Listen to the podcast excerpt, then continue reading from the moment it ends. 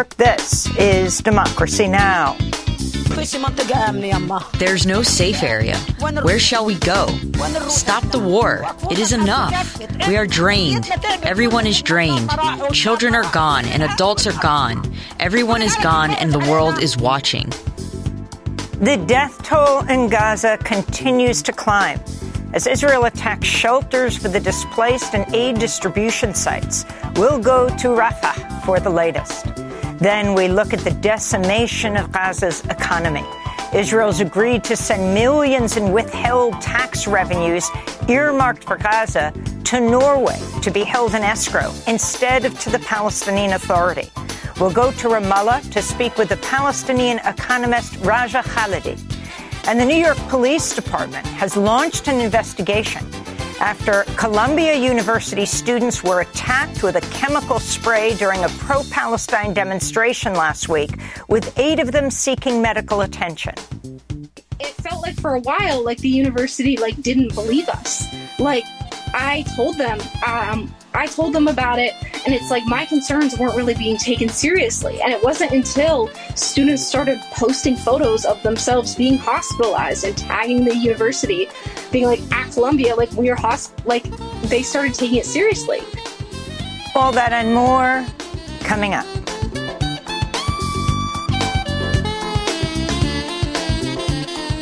Welcome to Democracy Now!, democracynow.org, The War and Peace Report. I'm Amy Goodman.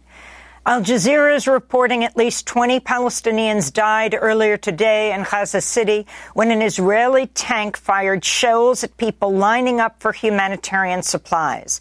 Another 150 were injured. This comes a day after at least 12 Palestinians were killed when Israeli tanks shelled a UN shelter in Khan Yunis, where hundreds of Palestinians had sought refuge. At least 75 people were injured in the attack, which resulted in a major fire. Israel denies carrying out the attack. The UN said the shelter was struck by shells from a tank and only Israel has tanks in Gaza. Israel's assault on Khan Yunis has left the city facing a growing humanitarian crisis. Authorities at the besieged Nasser hospital say supplies of food, anesthetics, and painkillers have run out. Israel also continues to attack the southern city of Rafah, where hundreds of thousands of displaced Palestinians have fled seeking safety. We are displaced, and they bombed us. My son is a martyr. We are told to go to Rafah because it is safe. I have 50 families staying over. They bombed and destroyed us. Where do we go? Where is the safe place so we can go to? My nationality is Egyptian, but I can't enter or leave. I don't even have a tent to stay at. They bombed us, and my son is a young martyr. Where do we go? The old and helpless people, what can they do? Where do we go? On, on Wednesday, British Foreign Secretary David Cameron met with Israeli Prime Minister Benjamin Netanyahu. Cameron told Sky News he pushed Netanyahu to, to accept a pause in the fighting. It's time for an immediate pause in the fighting because we've got to not only get the aid in, but crucially, we've got to get those hostages out. And what I think we can do now is plan for how you turn that pause into a permanent, sustainable ceasefire without a return to fighting. This all comes as the death toll in Gaza has topped 25,700, including over 11,000 children. The International Court of Justice has announced it will deliver an interim ruling on Friday in South Africa's genocide case against Israel. South Africa has asked the court to impose a number of emergency measures, including ordering a halt to Israel's assault on Gaza. This comes as a new poll in the United States shows more than a third of Americans now believe Israel is committing genocide against the Palestinians. In Tel Aviv, thousands of Israelis shut down a major highway Wednesday, demanding their government reach an immediate deal to return the over 130 hostages still held in Gaza. The protest was led by a number of women's groups and the families of Israeli hostages. Meanwhile, hundreds of Israeli protesters have gathered at the Kerem Shalom crossing for a second day in an attempt to block a convoy of humanitarian aid trucks from entering Gaza. The protesters are demanding no aid for Gaza until all of the hostages are released. The BBC has revealed new details about how the United Arab Emirates hired U.S. mercenaries to carry out over 100 assassinations in Yemen beginning in 2015. Targets included politicians, imams, and members of civil society. Two of the mercenaries who work for Spear Operations Group spoke to the BBC and admitted taking part in the assassination program. If we felt like, yeah, okay, he's he's a legitimate target, we're good to go. Who gave you the targets? We received the target intelligence from the UAE government. How did you receive them? In intelligence packets. Cards. Cards. How many cards did you receive? Uh, ten to start. And one of them was Ansaf Mayo. Yes. U.S. Africa Command said Tuesday U.S. strikes in Somalia killed three members of al Shabaab on Sunday. Somalia is the fourth country the U.S. has bombed since the start of the year, in addition to Yemen, Iraq, and Syria. In labor news, the United Auto Workers Union has endorsed Joe Biden for president. Biden addressed auto workers during a labor conference in Washington Wednesday. Biden's speech was interrupted when UAW members stood up and called for him to support a ceasefire in Gaza. I carry an automobile, a tanker, a staircase. No matter what that was, it should be built.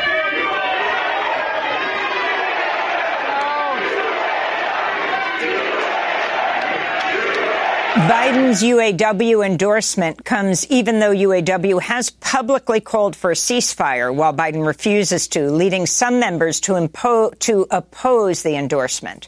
UAW President Shawn Fain also spoke Wednesday and thanked the president for joining striking auto workers on the picket line during the union's recent stand-up strike against the Big Three. Fain used part of his speech to blast Biden's likely challenger, Donald Trump. Donald Trump is a scab.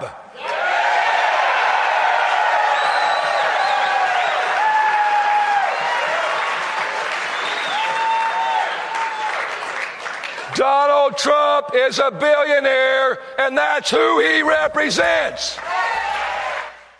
The Ohio Senate voted to override Governor Mike DeWine's veto of an anti-trans bill banning gender-affirming medical treatment for youth.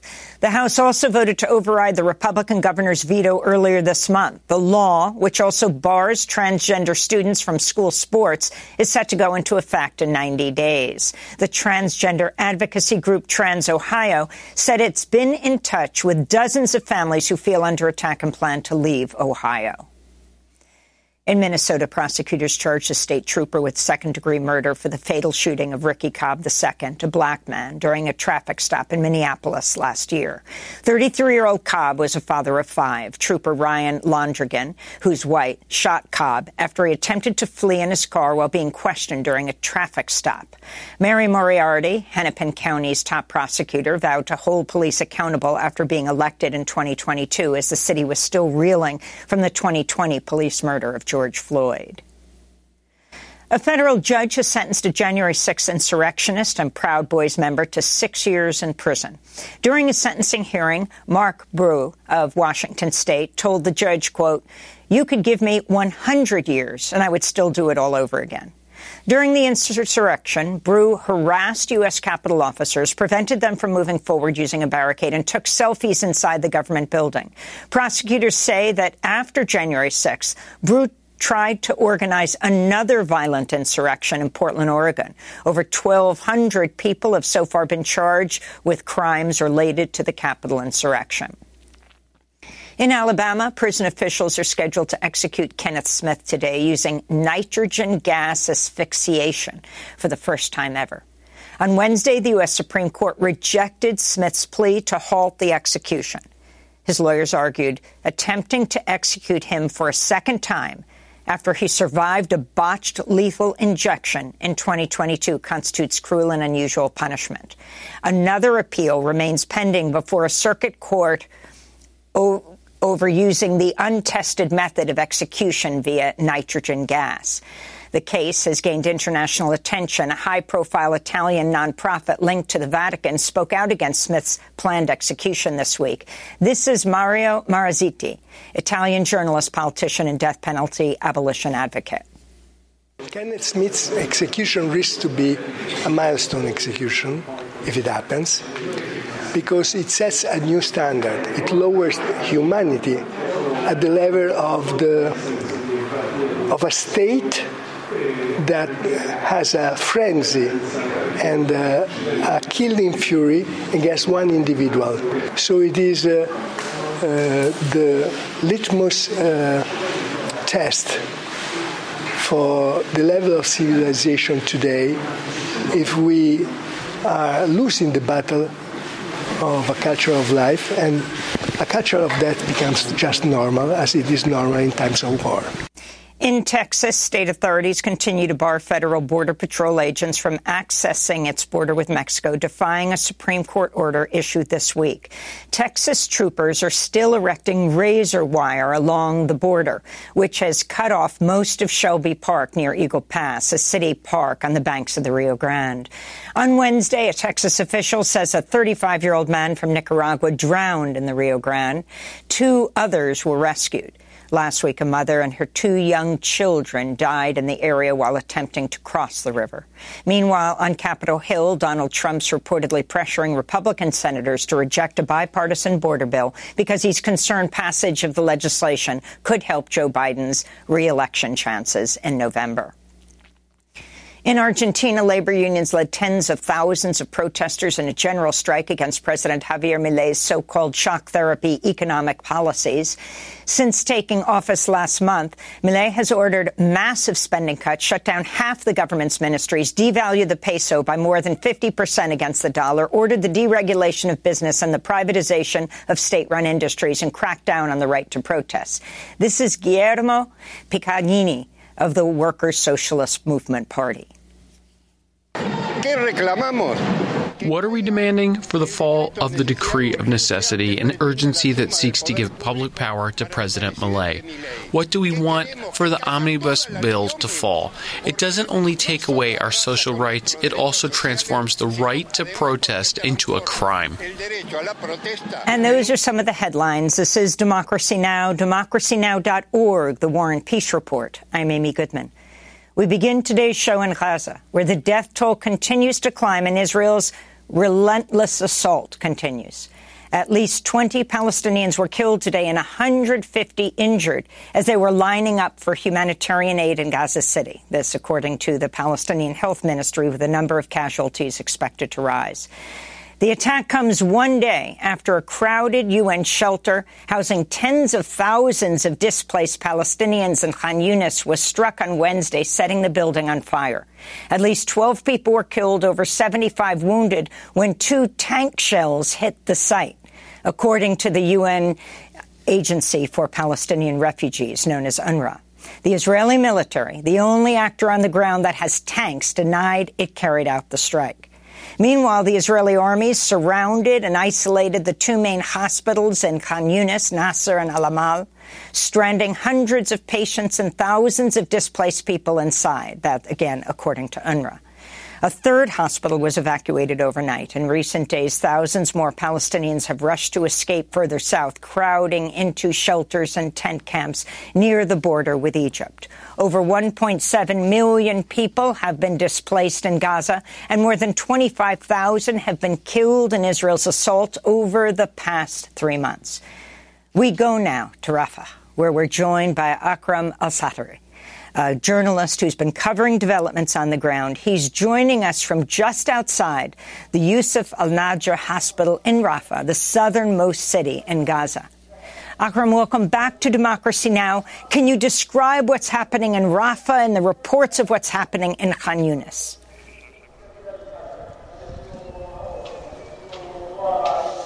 Well, uh, the situation in Khan Yunis is aggravating in such a, a, very serious way. The bombardment and the targeting around the hospitals that you have just mentioned, Al Amal Hospital in Khan Yunis, uh, in Khan Yunis Al Amal neighborhood, Al Khair Hospital that was uh, stormed by the Israeli occupation forces, and people there who are staff were interrogated, and people who were internally displaced people were arrested.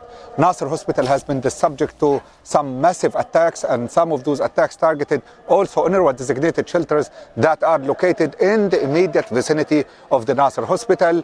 The uh, clinic, the UNRWA clinic that is in the heart of Khan Yunis refugee camp, was the area of its vicinity was also targeted. People were asked to leave their homes and some of the people who were leaving their homes were reporting about a journey of horror, devastation, and imminent death that they have been seeing. They have been reporting about them seeing the people who are dead on the ground without anyone daring to reach them or to collect their bodies or to try to extend a helping hand for the people who are screaming for help because of their lethal and bloody uh, injuries. The KYTC, the KYTC that is run by the UNRWA and that is also recognized by Israel as a designated shelter and protected shelter was targeted once again. And now people who are staying in there who are in thousands are asked by the Israeli occupation to move from that area towards Rafah area in the very south, which means that there is more targeting underway, which means that they would be afraid and the ones who were killed and injured who were taken to Rafah rather than to Khan Yunis because of the fact that Israeli occupation closed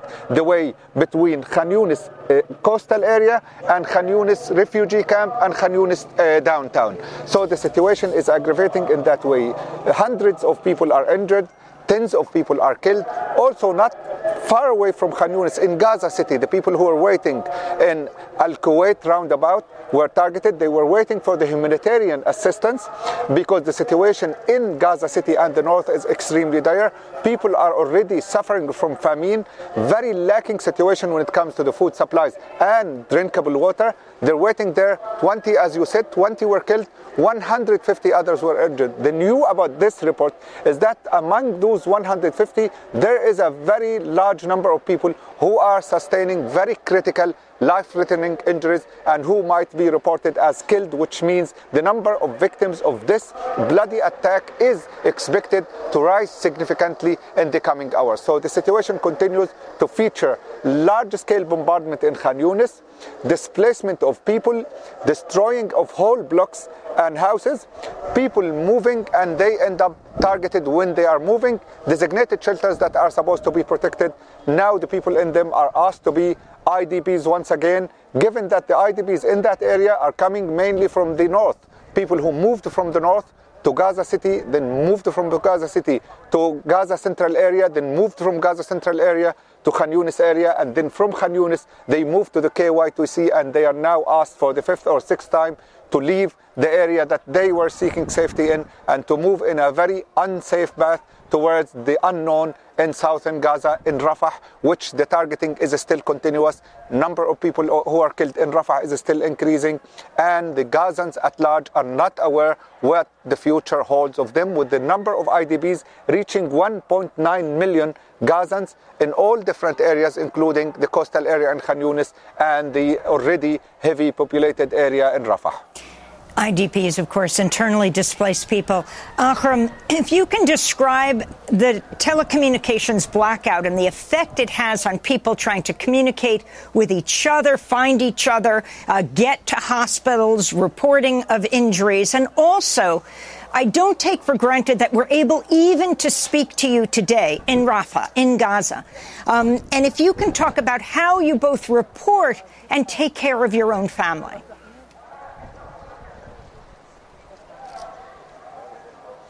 Well, if I may speak from a very personal perspective, I personally was under that imminent threat of death in Khan Yunis. I lost communication with my family, with my sister, with my with my uh, nephews and nieces who lost their father. I lost contact with my son. I was wondering how can I possibly survive under the imminent threat of fire. And when I say an imminent threat of fire and death, I mean that seven people were targeted at the door of our home, the host, the home that was hosting us, and the seven people, no one ambulance could reach them. We were trying to call 111, which is the ambulance services, uh, sorry, 101, which is the ambulance services. We could not get through to them. The communication blackout looks, it looks like it was intentional for the sake of cutting all communication and cutting the coverage and trying to keep Gaza isolated from the world and keep Gaza voiceless at the time that the Israeli occupation was developing the ground operation and was targeting the different areas in Khan Yunis and throughout the Gaza Strip. I lost communication and I was and am still facing significant challenges reporting, moving, and you never know when you are just driving in a car or just riding a taxi or just even riding an animal pulled cart you know don't know whether they are going to target someone who's walking down the street someone who's next to you on that animal pulled cart or maybe they would target you. So it's very difficult to understand in gaza what's coming next. It's very difficult to predict who they are going to target. It's very difficult to predict why they are targeting people, but the bottom line and the conclusion that we see with our own eyes that the targeting is thorough, the destruction is larger than ever, and the suffering of the people because of that ongoing policy is unconceivable. Unconceivable in the sense that I personally had to move and see the people who are dead and to try to move, and while five or six other houses around me were targeted. Why I could see the artillery fire taking out whole house when I was moving in Khan Yunis area and was staying in the area that I was waiting for the situation to be a little bit safer to move. But it, it turned out the situation was getting from bad to worse and the targeting was getting heavier. I was staying in the area that is called 111 uh, area, which is a block that was designated by Israel as a safe area. And the across from our area was 112 block. But the bombardment was in 111, 112, 107, 48, 86. All the blocks were targeted all at once, and that ground operation seemed to be indiscriminately sending death and destruction all over the area. So, with that comes, as you have just said, the struggle to survive, to struggle to stay sane under this ever escalating situation and to look for one minute of peace. I was personally thinking just yesterday that we are wanting some one second of rest and peace, even if that means we would die, even if that means they would take us, even if that means they take our life for the sake of just keeping us peaceful. So this is how it unfolded in Gaza, and this is how it continues to unfold. People are dying, people are scared, people are displaced and displaced, and they think they are even uprooted intentionally, and there is an eradication attempt that is taking place in Gaza. The Israeli occupation has been targeting every single corner in Khan Yunis. Khan Yunis refugee camp that is extremely populated and overcrowded was targeted. When you target one house in one specific area, that means you are likely to affect around 20 to 30 houses because the areas are very narrow and the space that is limited for every house and we're targeting one place explosion in one place means that this explosion the implication of that explosion would reach or the secondary wave of the explosion would reach around 20 to 30 houses did you know the reporters um, that were killed most recently? I mean, the numbers are just astonishing. The Committee to Protect Journalists, uh, Reporters Without Borders are all decrying the number, ranging between 80 and 120. But the latest killing of journalists, for example, uh, Wael uh, El son, Hamza Al Dahdouh. Um, did you know Mustafa Thuraya? Uh, did you? I know that Wael has just gotten out of Gaza. He's head of I the Al Jazeera. Um, and he is uh, now been operated on in uh, Qatar. Um, at, uh, he's now at Al Jazeera headquarters. His cameraman Samer Abu Daqqa, who died in the attack. These reporters were they friends of yours? I think we have uh, just lost Akram. Absolutely amazing that we were able to maintain that length of time in speaking to him in Gaza. He was speaking to us from Rafah. Akram al Satari is a Gaza based journalist joining us from southern Gaza. This is Democracy Now! When we come back, the Palestinian tax revenue, Israel is refusing to release it, but has made an agreement with Norway to hold it in escrow. What's happening to Palestinians' money?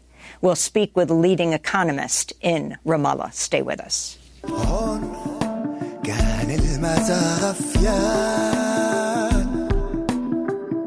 عصورة عم تبكي الحيطان thought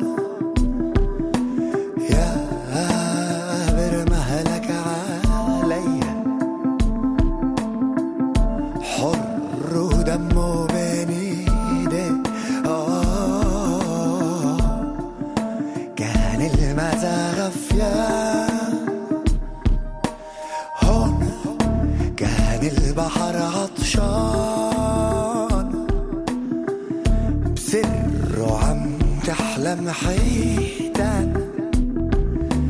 يا ثار غير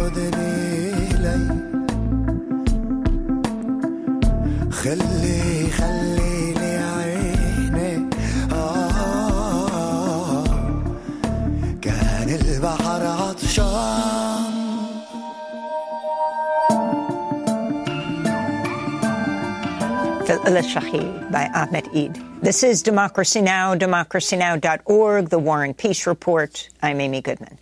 Israel's assault on Gaza has exacted a devastating toll, with over 25,000 people killed, 63,000 wounded, 1.7 million at least displaced. Among the consequences of the offensive is the decimation of Gaza's economy. Even before the latest Israeli assault on Gaza began over three months ago, Gaza's economy was already crumbling, the result of a 15-year-long siege on the territory enforced by Israel and Egypt. Now, with vast swaths of Gaza destroyed by the Israeli military and severe restrictions on humanitarian aid coming in, more than half a million people are facing catastrophic hunger. That's according to the United Nations. Meanwhile, Israel's withholding millions in taxes collected on behalf of Palestinians earmarked for Gaza. On Sunday, Israel approved a plan to send those tax revenues, it's frozen since November, to Norway to be held in escrow instead of the Palestinian Authority. While the PA was ousted from Gaza in 2007, many of its public sector workers kept their jobs and continue to be paid with transferred tax revenues that are being held by Israel, further exacerbating the crisis in Gaza. For more, we're joined by Raja Khalidi. He's the Director General of the Palestine Economic Policy Research Institute, joining us from Ramallah in the occupied West Bank. Raja, thanks so much for being with us. If you can start off by talking about whose money is this, and talk about uh, the amount that's supposed to go to Gaza and to the West Bank, and how Israel has control over it. Why do they have control over it? Uh, thanks a lot, Amy, uh, and for this chance to talk with you. Um, before plunging into the dirty details of, of, of the, the economics of this war, I just want to just say a word of tribute to the journalists like Akram. So many of them who've been reporting, who've been shocking us every day, and and what is more shocking, and we're talking about millions of us watching, listening around the world here in rest of Palestine. What is most shocking is that they're able to still do their job so so well and so professionally. So uh, I mean, we'll come back to Gaza, but really, you know, you don't need an economist to tell you what's happened to the to the economy of Gaza. Uh, we just heard a lot. It tells tells so much of a story. The the the entanglement of Palestinian authorities' uh, public finances with Israel is a, is a, goes back to Oslo. Funnily enough, it's come back home to Oslo. Uh, in the sense that this was all part of an arrangement made for a five-year period whereby Israel was allowed, because of de facto, uh, when Oslo agreements were signed, to control the uh, collection of Palestinian uh, external trade taxes at its borders, because it, of course, controls all the Palestinian trade, uh, uh, both that trade that comes from Israeli economy as well as uh, uh, from around the world. So um, that set up a mechanism called the clearance mechanism, whereby all of the recorded imports through Israel or from Israel to the PA uh, are uh, calculated and handed over on a monthly basis to the Palestinian Authority. Now, this was a suitable arrangement in the uh, interim period that was supposed to end in 2000, but then it was perpetuated because nothing else took its place uh, since then. But uh, uh, uh gradually interpreted unilaterally by Israel in its own, uh, according to its own financial security and political interest. So from early on, this mechanism became a one of the weapons, if you wish, of economic warfare and uh, pacification uh, or warfare, so carrot or a stick, that Israel has used in its relationship with Palestinian economy, with Palestine, with the, with, the Palestinian people. Now, that has entailed over the years, especially in the last five or six years, uh, unilateral deductions that Israel makes. So it makes reductions for electricity uh, consumption that it claims has not been paid for water, sewage, etc. treatment, and uh, for other uh, medical referrals to Israeli hospitals, and then uh, which something the PA came to accept because it had no fiscal leverage against Israel, and then in the last five years, Israel, of course, has been deducting deducting uh, sums equivalent to what the PA pays to the prisoners and martyrs' families. Uh, again, uh, uh, at, at, loud protest by the PA, but with little effect. Uh, this is an issue that the that the you know Norwegians, the AHLC, the IMF have been seized with for years, but nobody has done anything about. So you know this recent uh, uh, unilateral decision by an extremist settler government to uh, uh, deduct what they claim is the equivalent of what the PA continues to pay salaries to its former, I mean, employees, but who are not actually not mainly working in, in the West Bank. Uh, uh, you know, is something that what what can we expect the PA to do? I mean, it tried to reject it out of principle, but on the other hand, it's collapsing. Its fiscal situation is is is near disastrous. So exactly what this entails, this escrow account. I mean, if it means that the PA can say, well, at least Israel is not holding the money that it illegally deducted and we reject totally its deduction, hence we'll take the rest okay, that's going to allow it to to to stumble through the next couple of months, perhaps make some new, you know, refinancing, debt refinancing deals, uh, etc., with the banking system, and eventually hope that when things come down, calm down, uh, uh, Smotrich will allow the Norwegians to release the funds, which again is perhaps somewhat fantastical perhaps it's better to say it's better to have the Norwegians holding it, but that's it. I mean, it doesn't really change the, the, the equation, except that it deblocks a certain amount of Palestinian trade revenue. On the other hand, we got to realize that this trade revenue is directly linked to the level of economic activity. And the level of economic activity in the West Bank has been has has collapsed. I mean, not as much, of course, as as Gaza, which is now a is, is a non-economy, in fact. But in the West Bank, it's been more about about the return of workers from Israel and what they are no longer spending in the in the local economy for four months. The the cutoff and, and uh, of, of clearance revenues, but most importantly is the general reduction in economic activity means that we're importing less. So if we're importing less, there's less revenue. So the average uh, monthly revenue is going down regardless of Israeli deductions. So, talk about the effects on the ground of not having this money and who exactly uh, in uh, the current government is deciding who gets what. I mean, you talk about um, uh, uh, there's Ben Gvir, of course, there's Netanyahu. What's happening with um, what's happening in the West Bank, what's happening in Gaza, and where does the U.S. stand on this? And that's a critical question because the U.S. actually can exert so much control, given as one Israeli general said, um, that almost all of their weapons are from the United States, that they could not move ahead with what they're doing with Gaza without U.S. support. I mean, it's arguable uh, uh, as to how much control the United States actually has on this government uh, to begin with. But uh, regardless of that, we know that it, uh, if it, it, doesn't want, the United States does not want to exercise any serious influence on this file, for example. All it was able to do is to come up with this Norway escrow account deal, which doesn't really do anything because it's not going to be compensated. To it, it says that the money can neither be transferred to the PA nor used as a loan to the PA. Now, maybe it's going to mean that the PA can borrow, which it should be able to do because it's supposedly a government, on you know internationally to fund part of its deficit. But that's again another stop uh, stopgap measure. So the PAs, very there's very few decision makers on this in the Palestinian Authority. There's the president and the prime minister and the ministry of finance, minister of finance, and they're going and coming, I presume, with the different interlocutors to try and come up with something that keeps the, the, the treasury able to pay part of its salaries uh, bill. The salary bill in, uh, in, in, the West Bank is about four billion dollars uh, for uh, a year, which is about eighty percent of the of the public budget. Uh, so um, you know that has already been cut prior to the war because of other reasons, because of the deductions that we mentioned. So salaried employees are are receiving less, paying less, less able to repay their debts, which they've taken out in in you know extreme uh, ways or private consumption debts over the last 10, five, six years in the good good times, so to speak. And then you have so you have all of that uh, reduction in aggregate demand from the uh, purchasing power and aggregate demand. And then you have the workers who've returned from Israel, 180,000 uh, people, maybe 150,000 of whom are sitting in their villages and, and camps waiting for something to happen, and nothing is happening. I mean, you know, there's there's very few alternative jobs in the in the local market to begin with.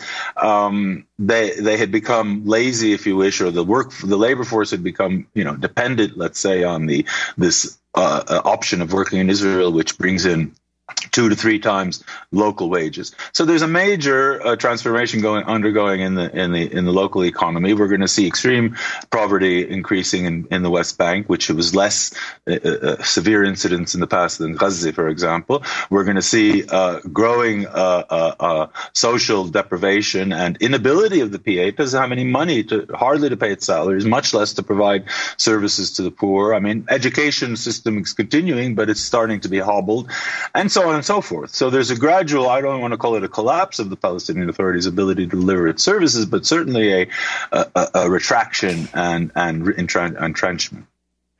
Let me ask you about the um, labor situation because so many thousands of Palestinians um, worked in Israel proper. Israel's looking to address the major labor shortage um, because they're not allowing Palestinians from the occupied territories to work in Israel.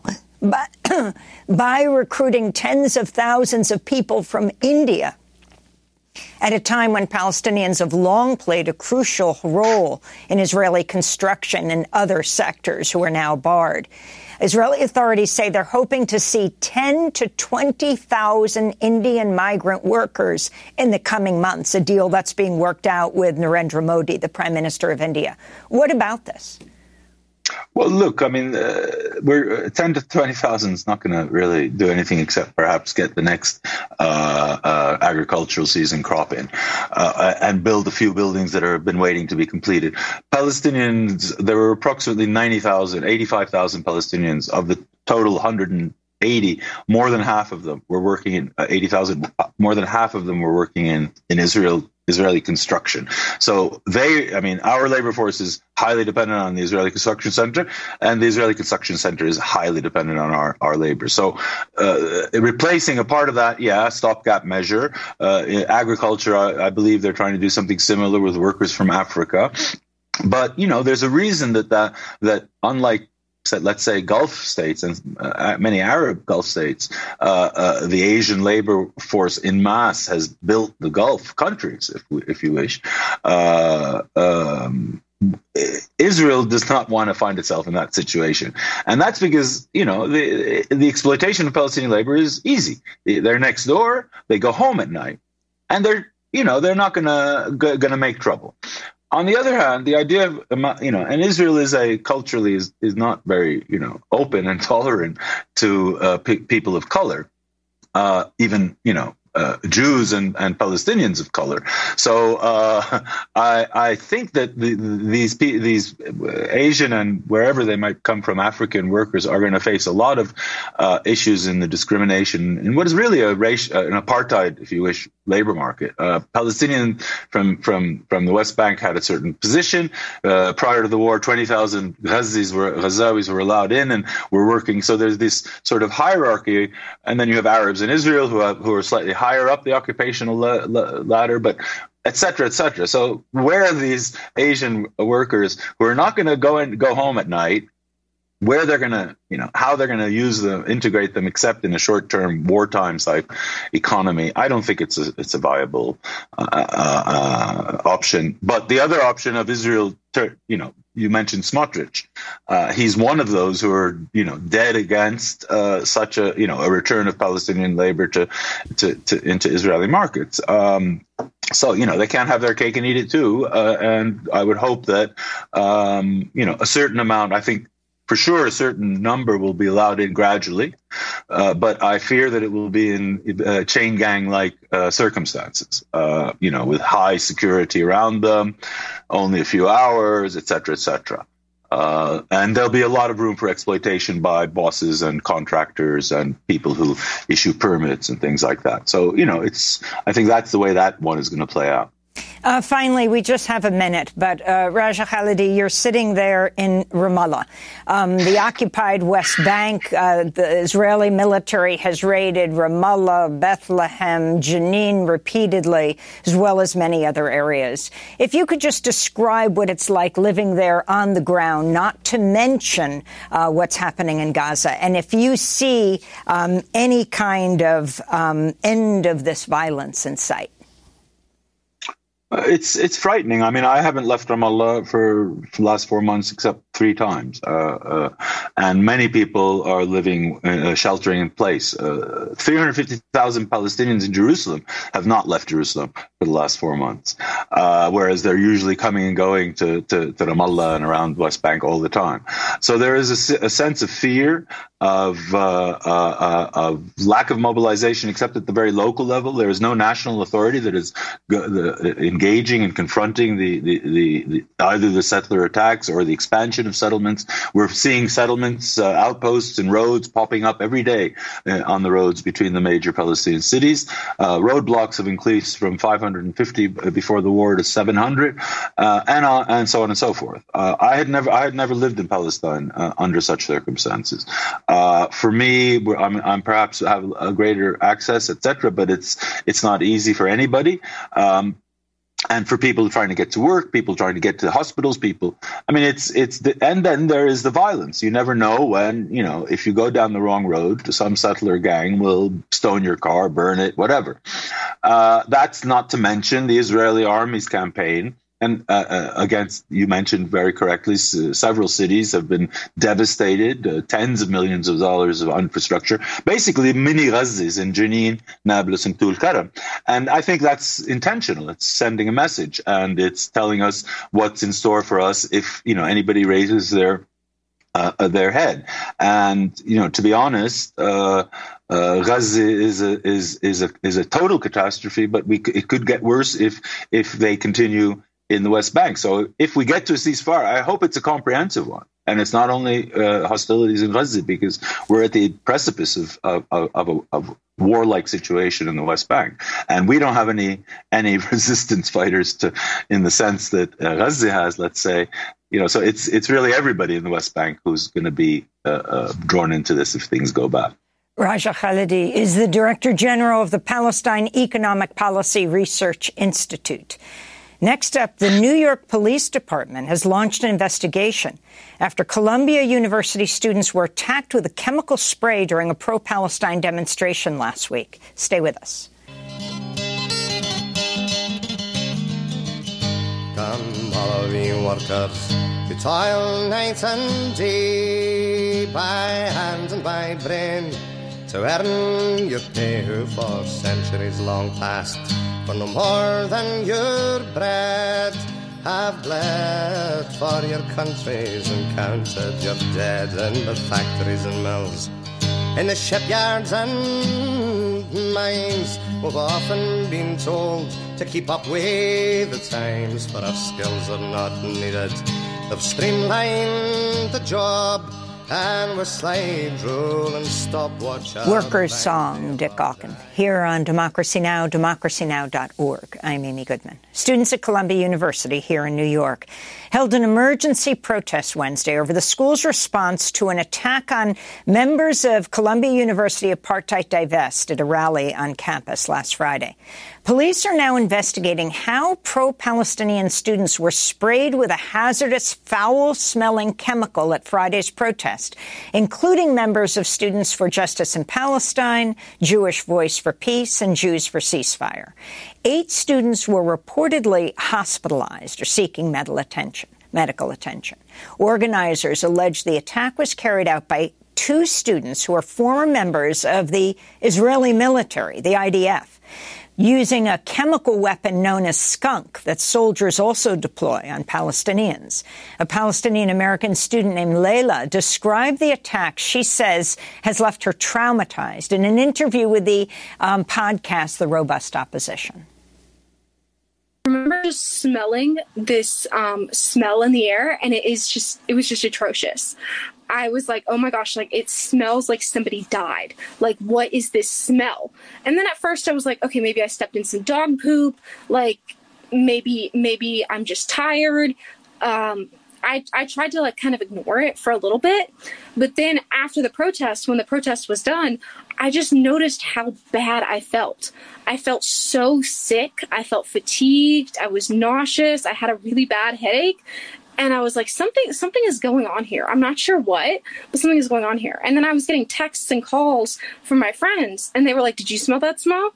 Um, or my friend was like, oh my gosh, I threw up like three times. Like, I don't know what is wrong with me. So, when this is used on Palestinians in the West Bank, like, for example, um, it's been used um, on peace, peaceful protesters there, it's been used um, on shopkeepers and merchants. So, like, if a merchant gets their produce sprayed with skunk, they have to throw it all out just because of how bad it stinks. It felt like for a while, like the university like didn't believe us. Like I told them, um, I told them about it, and it's like my concerns weren't really being taken seriously. And it wasn't until students started posting photos of themselves being hospitalized and tagging the university, being like, at Columbia, like, we are hosp, like, they started taking it seriously.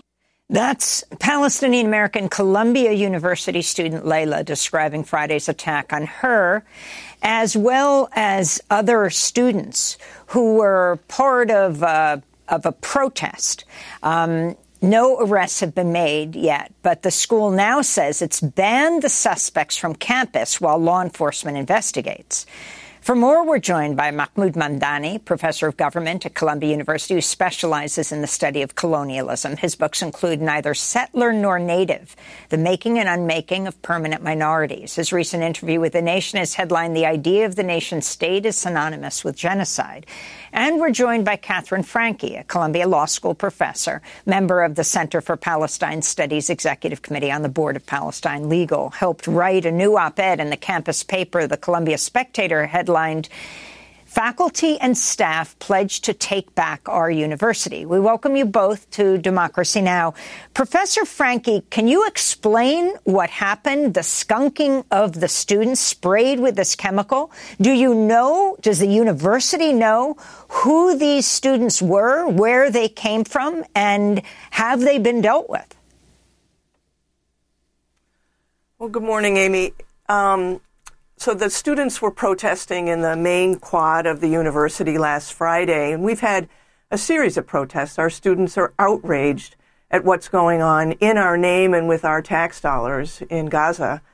Um, and uh, while they were protest- protesting, and I will say peacefully, um, last Friday, as your um, recording of Layla's uh, uh, recounting of what happened, um, they all of a sudden smelled this horrible stench. And I've, I've smelled skunk water when I've been in the West Bank um, at protests. It is horrible.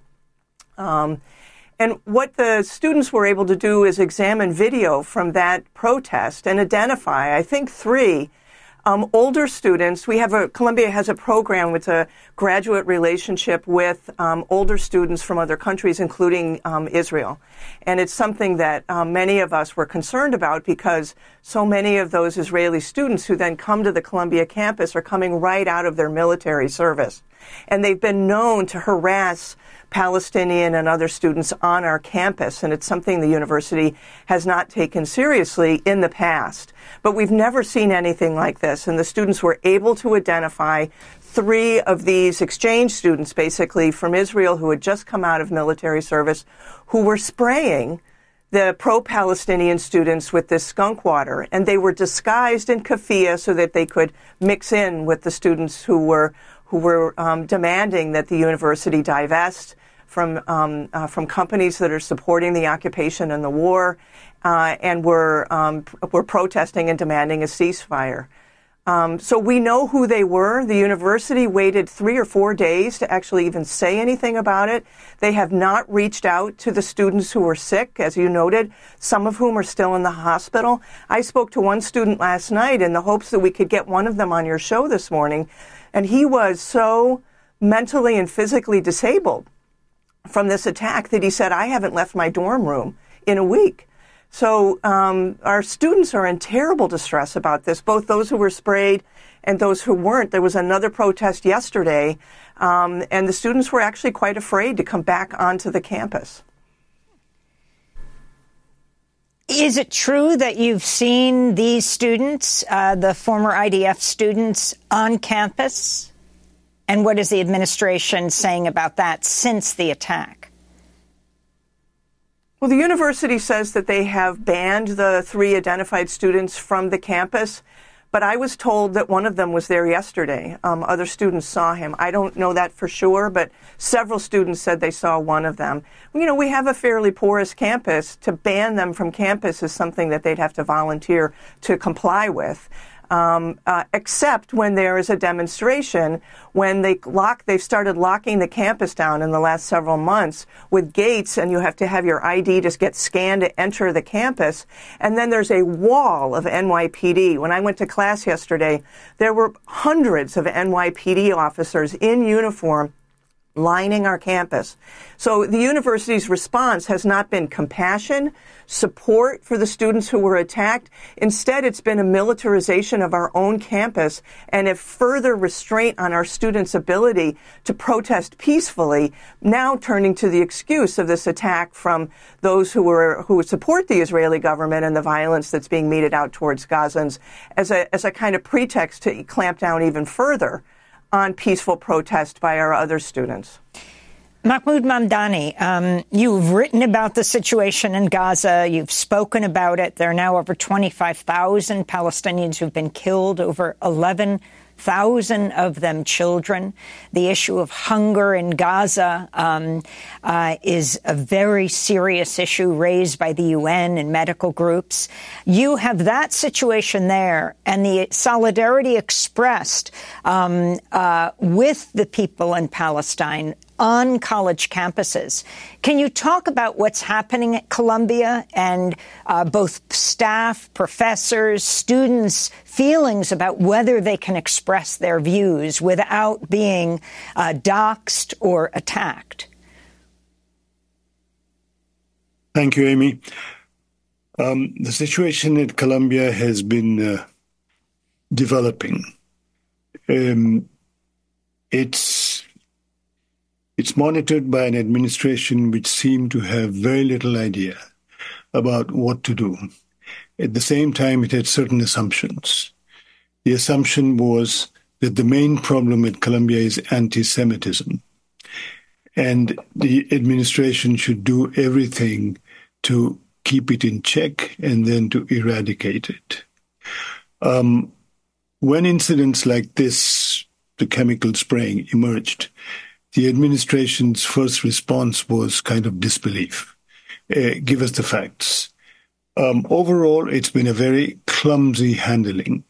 Different parts of the administration have different and sometimes conflicting initiatives.